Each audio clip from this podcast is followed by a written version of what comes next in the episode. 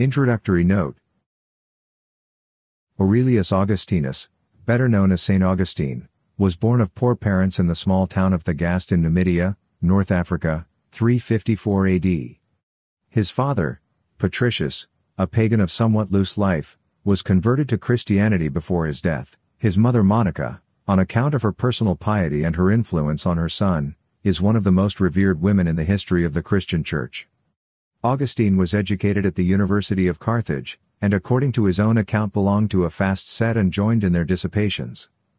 While there he entered into a relation which lasted for 14 years with a young woman who became the mother of his son Adeodatus, and he joined the heretical sect of the Manichaeans, who professed to have received from their founder, Manes, a higher form of truth than that taught by Christ.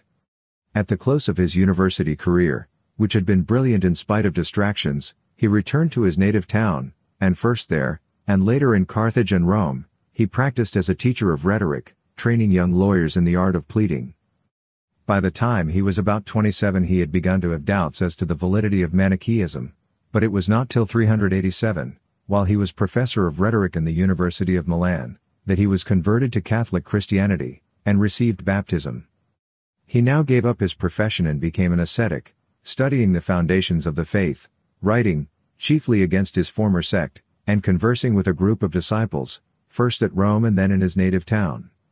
When he was on a visit to Hippo, not far from Thagaste, he was forced into the priesthood, and in 395 he became Bishop of Hippo, an office which he filled for the remaining 35 years of his life. Though he took a leading part in the activities of the African Church through all this time, and gradually became one of the most distinguished ecclesiastical figures in the empire, the care of his diocese and the writing of his books formed his chief occupations.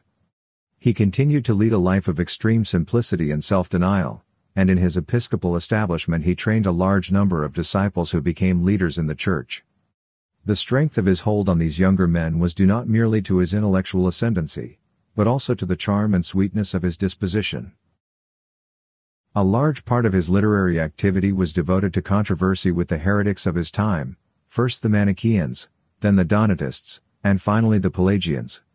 It was in his writings against these last and most important opponents that he elaborated his statement of the doctrines of predestination, irresistible grace, and final perseverance, through which he has left his chief mark upon the creeds of later times.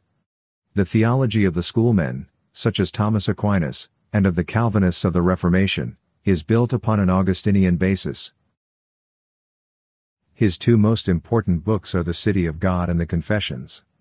The former of these was provoked by the attacks upon Christianity, roused by the disasters that began to fall upon the Western Empire in the beginning of the 5th century, and Augustine replies by pointing out the failure of the heathen gods in former times to protect the peoples who trusted in them, and goes on to expose the evil influence of the belief in the old mythology, in a minute examination of its traditions and mysteries. The second part of the book deals with the history of the city of man, founded upon love of self, and of the city of God, founded upon love of God and contempt of self. This work is a vast storehouse of the knowledge of the time, and is a monument not only to Augustine's great learning, but also to the keenest metaphysical mind of the age. The Confessions, here printed, speaks for itself. The earliest of autobiographies, it remains unsurpassed as a sincere and intimate record of a great and pious soul laid bare before God.